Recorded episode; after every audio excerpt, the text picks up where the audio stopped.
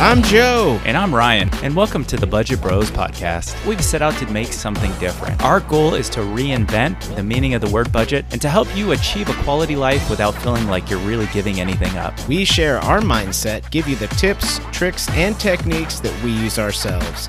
We do the legwork and give you the very best of everything we find. Get ready. The podcast starts right now.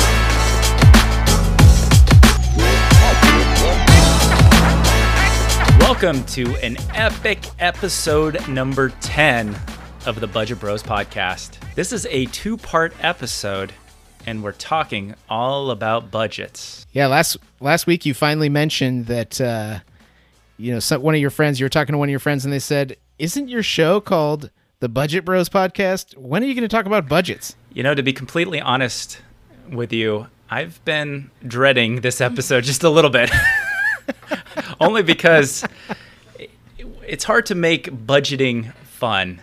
And I think that's what we're about here on our podcast, making each uh, episode fun, uh, something that people want to listen to.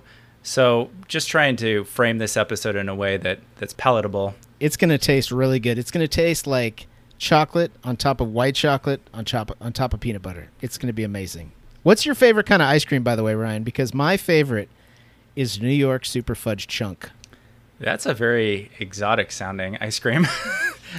I think my favorite ice cream is is just the good old Rocky Road. Uh, marshmallows. I could I could do without the marshmallows personally. Do you know how you know when someone has no flavor profile at all?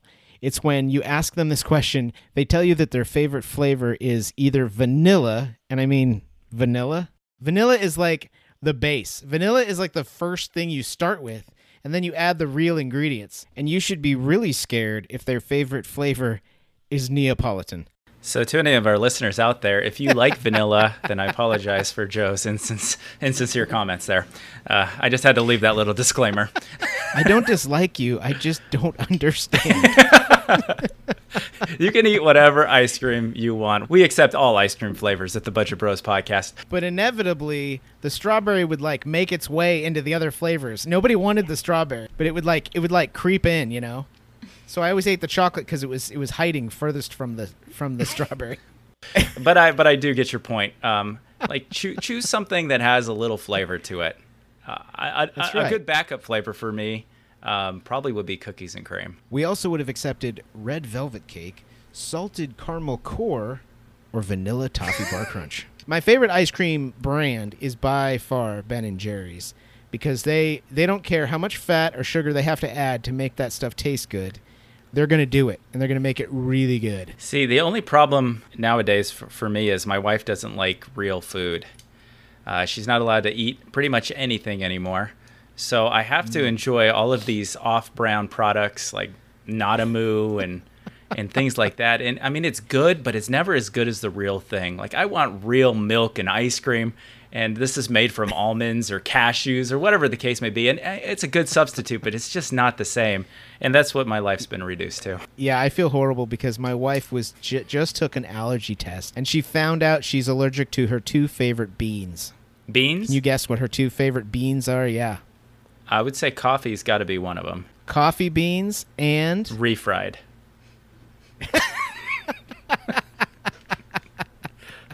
Pinto. Yeah, everybody's favorite bean. No, the cocoa bean. She's oh, chocolate. allergic to chocolate and coffee. Two things that, uh, well, the coffee thing she would drink every day. Chocolate, not so much. But man, can you imagine being allergic to those two things? What that must be like? Yeah, I don't. I if don't. If she was here, I'm sure she'd be like totally agreeing with me.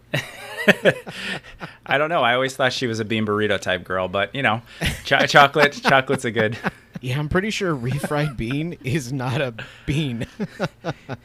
being being an extreme budgeter, you know, a lot of times growing up, you opt for the bean burritos in the menu, right? Because they're the cheapest item, and you can get two of them for the price of a meat burrito. Uh, there's bu- there's That's budgeting right. 101 right there. Yeah, I think I think I mentioned that on our first episode. So today we're talking about budgeting. What we really just want to do is empower you with the knowledge of your own finances so that you can not only live within your means but also live a more purposeful and more fulfilling rich life. Well, we first want to welcome all of our new listeners and uh, just talk a bit, little bit about what we've been doing on social media. We have over 112,000 followers, so we just want to uh, welcome anyone that's tuned into the podcast who's saw some of those social media things. We've have had over 4 million views on all our platforms. We really enjoy sharing this information with people. We don't have any sponsors, but we really the one ask that we'd have for today, if you enjoy our podcast, or even if you don't enjoy it, is to go to iTunes and give us a rating. And we'd like to really thank some of the people who've given us ratings. If you share your rating on iTunes, and give us a review. We will say your name on the podcast. Whatever name you put in iTunes, when you go to iTunes, you do your little review. You can put whatever name you want. We'll say that on the air. So we'd like to thank Nick Bolstrite, CM Javi 10, Y Curtis, FI After 40, and Jam Cool 95. I want to thank all of you for for leaving a review on our podcast. And we're going to listen or we're going to list each person each week who leaves a review on our podcast. So uh want to want to thank everybody for that. Yeah, and I just want to clarify one thing that Joe said. Uh, he said, even if you didn't like our podcast, you know, if you didn't like our podcast, you don't have to leave a review. uh, we really just want five stars or nothing.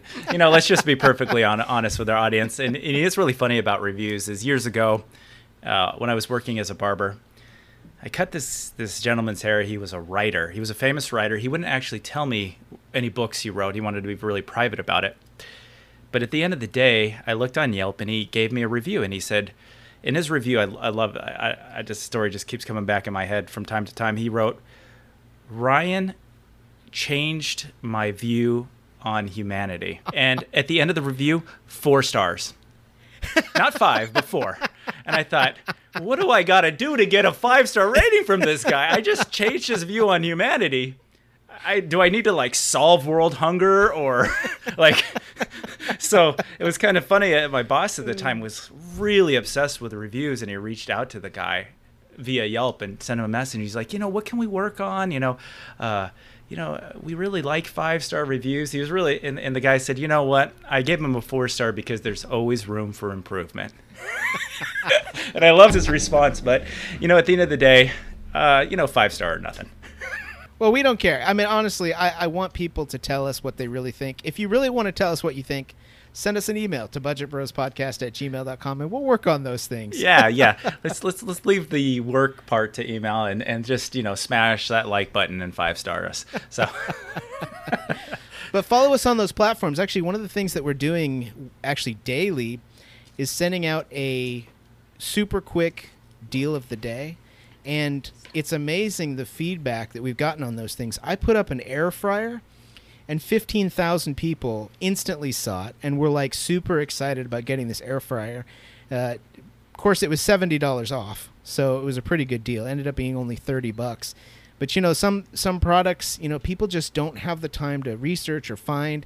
And if you just watch our daily deal, it's only 15 to 30 seconds long, and we post them on Instagram, Twitter, TikTok. You might find some good deals, something you've been looking for, and you don't have to do that search. Let us do that for you. If there's anything that you're looking for, I, have read some of the comments of our post. People are like, "Hey, find a projector, a laptop. You know, g- give us uh, some items that you're looking for, and we'll keep our eye out." So, getting back to our subject today on budgeting, I don't know about you, Joe, but when I hear the word budget, I almost feel like uh, like it's the word homework for me. Like I know it's going to be painful. I'm going to have to put the time in, and it's something that I I don't know. Growing up, I would always put off doing. I'd rather do anything than doing my homework. But neither of us really believe that money is the end all be all. We're not talking about cutting everything out from your life, but we're really trying to talk about budgeting in a way of of taking a good look at how much you're making and maybe some areas that you can make some adjustments in. Yeah, you know, when it, when it comes to budget, most people just look at their bank account and they say, "Oh, well, I've got the money, I'm going to go ahead and spend it." But even if you are super wealthy, you need a budget. Even if you're super poor, you need a budget. If you're middle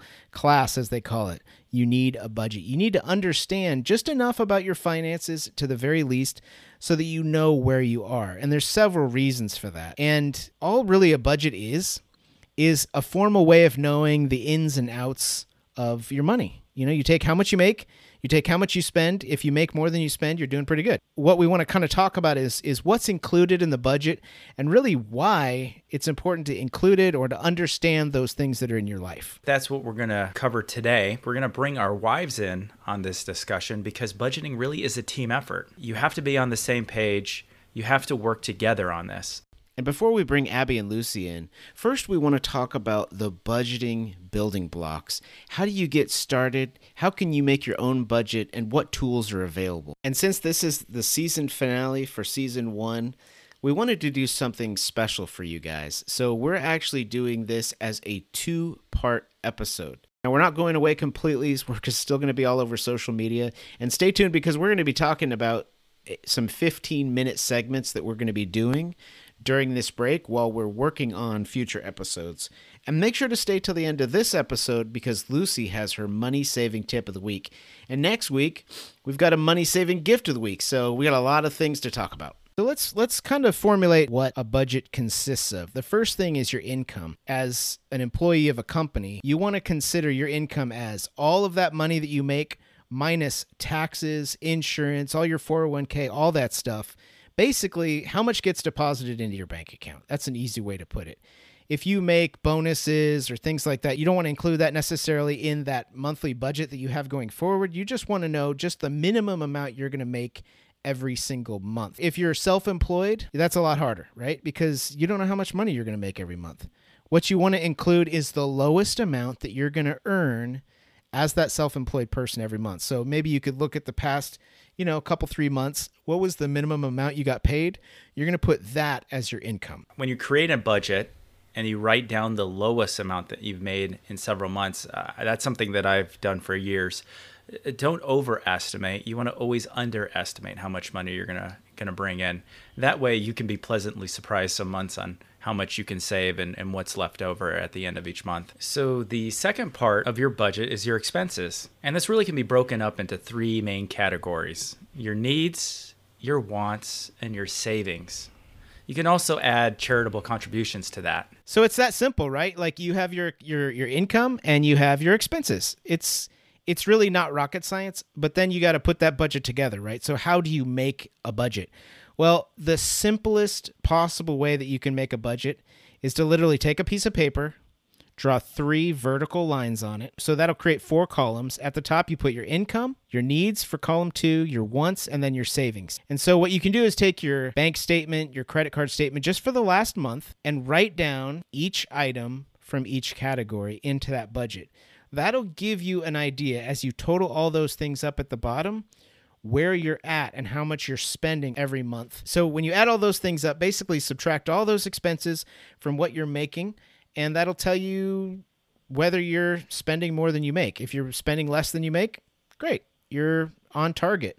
That means you can kind of work out some of those finite details with some of those expenses, maybe figure out some ways to save a little bit of money. But if you find out that you're spending more than you make, then you really need to kind of take at it with a well, if you're spending less than you make, you're kind of like using a scalpel. And if you're spending more than you make, you need to come at it with a machete. there you go. After you tally all of that information on your budget, understanding what your income is and what your expenses are, the question you need to ask yourself is Are you spending over 50% of your income on your needs? There's really two reasons for using that 50% figure. The first reason is that when you only spend half of your monthly income on those absolute needs, then it frees up more money to do things like pay down debt. The second reason has to do with preparing yourself to get a mortgage. They're going to look at your debt to income ratio. That means how much are you spending on those needs compared to how much your income is? And you always want to be in a position that if you're to try to get some kind of loan or mortgage, that you will be approved. And on that subject of ratios, uh, how does the other 50% break down? Well, really 30% or less should be spent on your wants. We're talking about entertainment, eating out, Amazon shopping, which we both love to do. Then 20% or more should be for your saving. This is a very important category that you want to keep in mind. You know, it's really important to, to really differentiate what a need versus a want is, right? A lot of people really think they need the newest fashion, the newest clothes, things like that. Yeah, you need clothes, but you don't need to overspend on clothes. So you really need to make sure you differentiate that in your budget. A lot of people out there they may be making like $50,000. After taxes, they're making 40,000. And so think about this. To save 20% of your income, that's $8,000 a year. That sounds like such a huge number.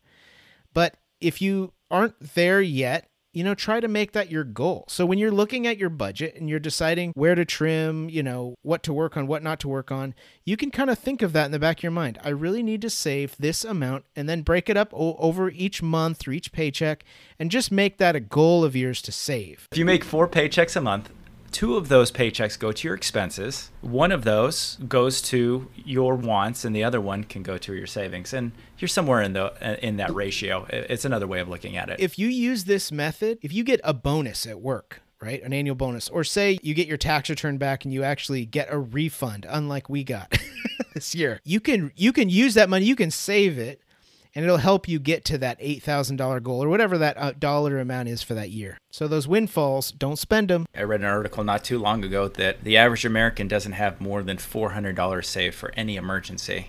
There's a lot of things that come up that you don't anticipate and not having to, you know, go down and take out a payday loan or or something like that that's really going to trap you in years and years of debt, it's great to always have money for a rainy day. I just want to address the fact that, you know, when you look at these ratios, these are goal ratios. These are not ratios, you know, this 50, 30, 20 is not like this set in stone thing. We want you to know that we understand that sometimes your needs are 100% of your income. And that's a really scary place to be. So that's a goal, you know, that's something to work towards if you can look at the budget and just start trimming things, you can start moving those other ratios up, especially the savings ratio, because what we're trying to help our listeners to achieve is just a little bit more peace in their financial life. When you have just that little bit of a buffer, even if it's $400, $500, $1,000, whatever you can save, having that set aside just gives you that peace of mind that you don't have to worry about every single paycheck. And what it also does is, like Ryan mentioned earlier, you don't have to go get that payday loan. You don't have to rely on your credit card. And when you don't have to rely on those things, you save huge amounts on interest. Again, not everybody's going to have the same ratios, um, but it's it's something to work towards. When it comes to budgets, a lot of people might be intimidated or you know they just think it's going to be a lot of work. It's really not that much work with some of the tools that are available. And next week we'll be giving away our ultimate budgeting tool which is going to make budgeting so much easier for so many people and we can't wait to give that away. So make sure to tune in next week because we're going to show you exactly how you can get that budgeting tool. And if you're already a subscriber you're going to get this automatically in your email but if you're not a subscriber, go to our website, budgetbrospodcast.com, scroll to the bottom, and put your email address in to make sure you get that budgeting tool. I think it's a great time to invite back in Abby and Lucy to the Budget Bros studio. The the uh, refried bean thing is definitely gonna stay on. If it's if it's like ridiculous, he leaves it in. Abby, Lucy, welcome back. Thanks. Thanks for having me back. I after the last episode, I wasn't sure if you wrote me off forever. we can't. We live with you. Yeah. And you know what the truth of the matter is? Is that both of you are so much smarter than we are. We've talked about it off off air before, but uh, we're Completely like, man, not true. and our wives really, uh, our wives are really smart. I didn't marry no dummy. Sometimes Lucy, you know, being a nurse, would start talking to other nurses, and they use this whole other language that I don't understand, and I would just look at them and say, you know, I cut hair good. Like, I have no idea what else to say. Just looking, my eyes glossed over. Okay, I'm just going to stand here and pretend like I know exactly what they're saying. For even though I was in finance for years, Abby will talk to me at the end of the day and she's like, I did this and I did that. And there was this, you know, KXY form that I filled out on the 928. And boy, the borrower was really unhappy about it. I'm like, yeah, whew. that sounds. What a horrible." rough day. She's like, What- no, it was great. And I'm like, oh, that's right. It sounds great. No, I think that's inevitable. You have to develop a jargon, a, a vocabulary for your work. Yeah, and that's just how it goes. I mean, that's part of the profession. And yeah, anybody else who's not in that profession is like, huh? Yeah, she used to work for a department that would basically take all these properties and sell them or buy new properties, and, and she'd work with realtors and all kinds of stuff. It was this huge, huge project all over the country. The acronyms were insane, and everybody used them. Oh, you don't oh, know? Oh, you mean abbreviations? That's what nurses do. Everything's abbreviated because we can't be bothered to remember the whole word. DNR, DNR. Yeah, exactly. I no, like we don't to- use that much. I like to actually abbreviate the word abbreviate, so I I, I like to abbreviate things all the time. does it does that give me street cred? I don't know. I think we should do that the rest of the ep. Hey, did you hear that noise, Joe? That was like ten unsubscribers from our horrible jokes. Well, Abby and Lucy, welcome back. We want to talk budgeting. And you know, the reason we're talking about budgeting with you is because when you think about a budget, it is a family affair. If both people understand the budget, how much they can spend, how much they can't spend, it really makes things a lot easier in the family. Would you agree? Yeah, absolutely. Yeah. So we're talking about budgets, we're talking about relationships. So let's let's start with you, Lucy. Do you remember the first time you and Ryan sat down and did a budget? Uh, yes. He threw everything at me, ran away. That was probably very accurate. She she was working in the banking industry at the time, and I said, "Okay, you're working in banking, so um, here, tell us how much we need to spend on anything." no, he said, this will stress me out too much. Here, you do it. yeah, I mean, obviously, from the beginning, from the probably, you know, the first one, month we were married, we had to sit down and, and work out how much we could spend. Right before our, our wedding, somehow we'd both lost our job and we're starting out basically at square one. Uh, he had just finished barbering college and was starting barbering. I remember he was bringing home like $150 a week to start because he didn't have a clientele yet. So, yeah, we had like, I, I figured it out. We had like $25 left over a week for food. So it was like white bread and bologna sandwiches and cabbage soup. Like, I just want to know when you're talking about uh, barber college, it sounds so prestigious, but what is it really? Because I'm just imagining, you know, a, a bunch of students sitting around in the in the the hair library with a bunch of hair products doing tests and you like You know, practicing and stuff like that. Essentially, all a barber college really is is is set up like a barber shop where you have uh, like an hour of class in the morning, and then real people come in and you practice on them. And what's kind of scary is we even practice face shaves. I remember the first couple face shaves I gave with a straight ra- a straight edge razor was uh, on you know people who left maybe a little a little bloody. I don't know. it was. Uh, I mean, if you're willing to pay $4 for a haircut. what do you expect? Yeah, and that's a great money saving tip. If you don't want to spend 100% on a haircut, go find a barber college and you know see see how it works out for you. Let's get back to budgets. so, this question's for Abby then. Do you remember your guys' first budget that you created? my version of budgeting was every few months I would sit down with pen and paper, draw a line down the middle, uh, put my income on the left side and my expenses on the right side. To me, budgeting was something that it wasn't really realistic to me because I was at the mercy of unexpected expenses. And then in between, if I had extra money, I'd go spend it. And then unexpected things would come up and I'd panic and figure out a way to pay for it and on and on it would go like that in a cycle. I met Joe that changed. you make it sound like it's just like No, no, we um we we sat down like I remember like in the first month we were married, we we got life insurance and it was going to be a yearly bill.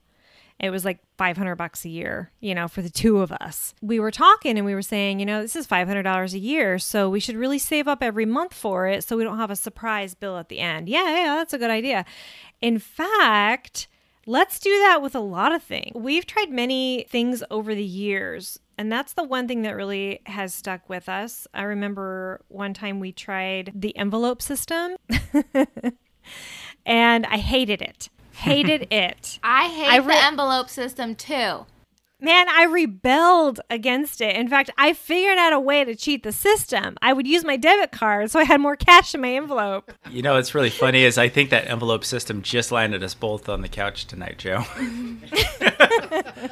you know, you put the money in the envelopes and you forget about it or you leave it at home or you know you don't really have money when you actually need it. And if you lose the envelope what are you going to do right? So you know having a budget in mind is a little bit easier than that isn't it? You know and, and you might overspend but then you're used to using that card for that right thing. And so i think it, it actually works out better in the end if you do what you are planning to do in the future now.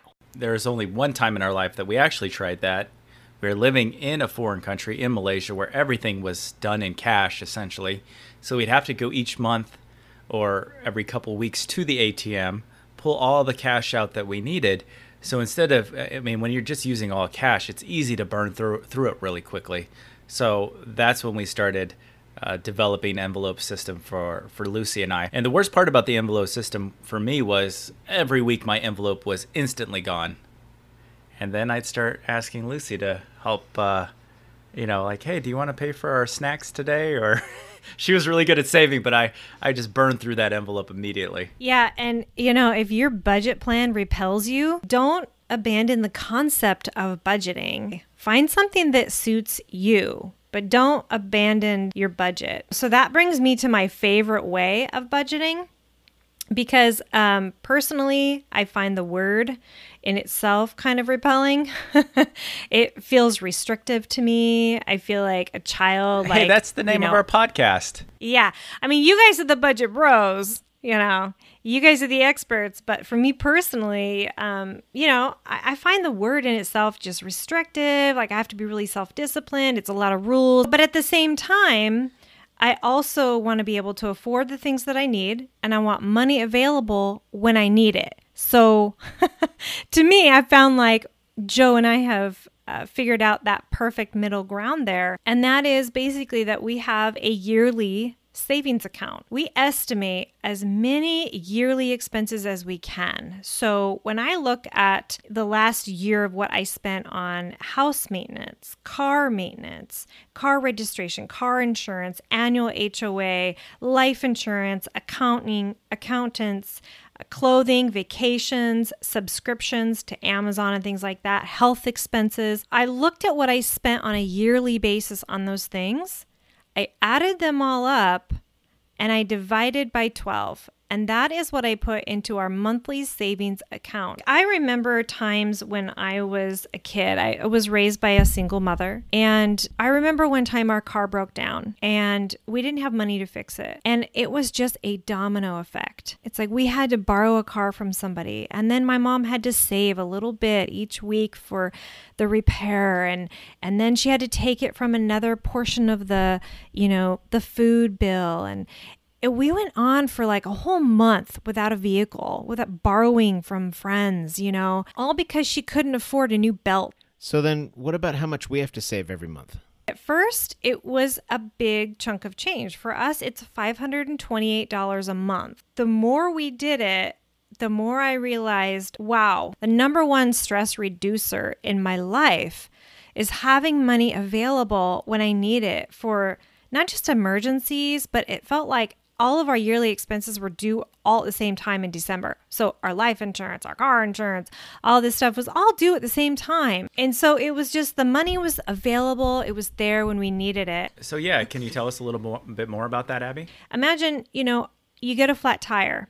All right, you go to the tire shop and oh by the way you need all your new tires. That could become such a domino effect in somebody's life. Actually affects their financial security and that of their entire family. Just something little like that. Because then they've got to borrow it or they got to put it on credit or they can't pay it at all. So then they're risking the security and safety of their family driving on the roads with bad tires, you know? I don't know if if you guys experienced this either, but when we were growing up, it seemed like at least my parents, we got new tires when the other ones were like exploded. Like like they were so bald and everyone was like that that we knew. It was like you didn't get tires until your other ones were just completely useless. And now it's like you go to like discount tire and they're like they get out the little measuring thing and they're like, "Oh, it's above the line." Yeah, I, I ran my my second car. I ran my tires down to the mesh. Like you could see the wire mesh underneath the rubber. and I still drove across country on those things. The first car my parents ever gave me was a Chevy Nova, but it wasn't like the cool Chevy Nova, like the race car. There was a year in the 80s where Chevy teamed up with Toyota and essentially made this like Toyota Corolla and slapped a Chevy Nova sticker on it. this was just not a cool car. But I drove that bad boy around. But when my parents gave it to me, I was already riding on slicks. And I remember the mesh coming around the, the tires, and I was thinking, hey, you guys just gave me a car that I have to put all new tires on. Like, ah, it's going to be fine. I remember um, when I was a little bit older, I had a nicer car, and they finally told me at discount that they were giving me the sport tire that melted to the road because it was sport performance. But I kept having to replace them, and finally I'm like, "What is wrong with these tires?" And they're like, "Oh, because they're they're this kind of tire where they just melt to the road." And I'm like, "Well, I don't want melty tires." Okay, I want to know what kind of company makes marshmallow tires. A company that makes a lot of money. Um, but I, it's a great business plan. You know what? Here, I can imagine their first meeting. Okay, how are we going to sell more tires? I know. We're going to make tires melt. That way they go bad much faster. And that's a really sad reality. But getting back to what Abby was talking about, you know, when like a belt breaking in a car puts your family back for a month and then makes you feel like you don't even have food security, that's really tough. And even the fact that she remembers it to this day, that had a huge impact on her family, not only financially, but also emotionally. This type of yearly savings account is a really great way to begin that conversation because when they start to see that when expenses come up or they want to buy something or they want to go on vacation, the money's already there. It's sitting there. They don't have to take it out. They don't have to borrow it from something else or use credit. I have had such a better sense of um, financial security. One less thing you have to worry about if you're living paycheck to paycheck, that's all you're thinking about is that next catastrophe that's coming your way, that that instability, that up and down, going where the wind blows you. But when you have these things already set aside, it just has such a sense of peace and you give that gift to your whole family when you do that. Yeah, when you were talking about just waiting for the next catastrophe or even just waiting for the next bill to come in. When we were living on a super tight budget, I remember sometimes feeling a certain amount of dread just checking the mailbox because I was like, oh no, what is going to come in that's unexpected? How am I going to handle this? Just checking the mail was an anxiety inducing experience. And that's, you know, probably the within the first year we were married, it was the car insurance because we were still really young when we got married. So our car insurance was ridiculous ridiculously high. So, yeah, that first time that that six month premium hit, it was so horrifying to me that that's when I, I started doing the same thing. I was working for a credit union and they had these little separate savings accounts. So within your same, you know, account, you could have separate little savings account. You put stuff aside. So I started putting that extra, you know, hundred and something dollars every month into that account so that that $900 six month premium did not just knock us for a loop. So it's a great way to, to kind of mitigate some of that terror. We were first married. We were very, we had a very similar situation. We were dirt poor. Uh, Abby had just lost her job and it was, you know, we were relying all on my income and we made the tough decision that she would stay home for a time and not go to a job and work. She wanted to do some volunteer work. And so when we did that, we were not only spending more than we made, uh, but we were also really using, utilizing our credit cards and we were in a lot of debt. And so we really had to come up with a plan. And the first step of that was to really analyze our budget. What could we afford? And so when it came to things like how much did we need to find a place to rent for? Well, we had to make sure that that rent fit within our budget. And what we ended up doing is actually leaving a house that we owned, we rented it out so that we could move closer to where I worked so that we could share a car. And that was so huge for our budget. We were saving thousands of dollars a year just by having one vehicle and one insurance payment and one, you know, gasoline, one tank of gas to fill up. If we had never analyzed it, we would have never thought, hey, maybe we should go down to one car. Something as simple as that can have such a huge impact, especially on a newly married couple. It's interesting that you mentioned getting down to one vehicle. We recently, for the first time since we've been married 16 plus years, have gotten down to one vehicle. We realize with the special circumstances and things that are going on right now that we really have no need for two vehicles. We were just going to have to pay a pretty high annual registration fee.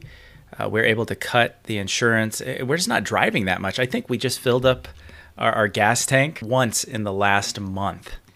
So yeah. we, we, we sold the car. We are only paying on one vehicle, and it's done uh, wonders for our budget.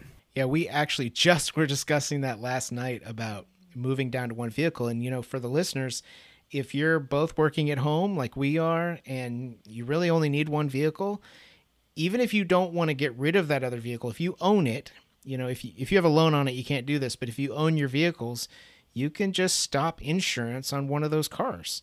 Yeah, turn it on every once in a while and turn it off. But you can, or you can get insurance just for a car that's parked, and that's much much cheaper than getting, you know, regular full coverage like you have on your other vehicles. Yeah, don't stop insurance altogether because if a tree falls on your car while it's parked in the driveway, you're not you don't covered. Know how much our car's worth? Yeah. However, I will say our car is only worth like fifteen hundred dollars. So okay, so maybe then.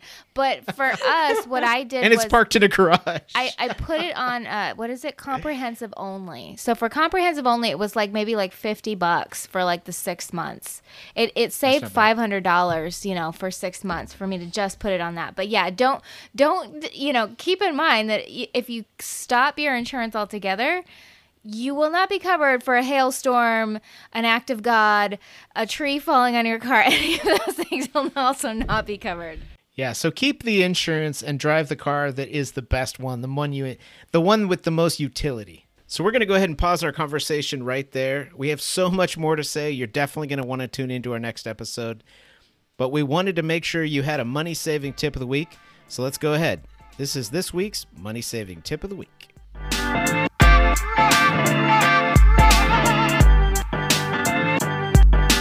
A lot of tricks for saving money on food. I'm terrible at coupons because I would get to the checkout and I would forget about the coupons in my back pocket or in my purse. And I would, oh, that was so terrible.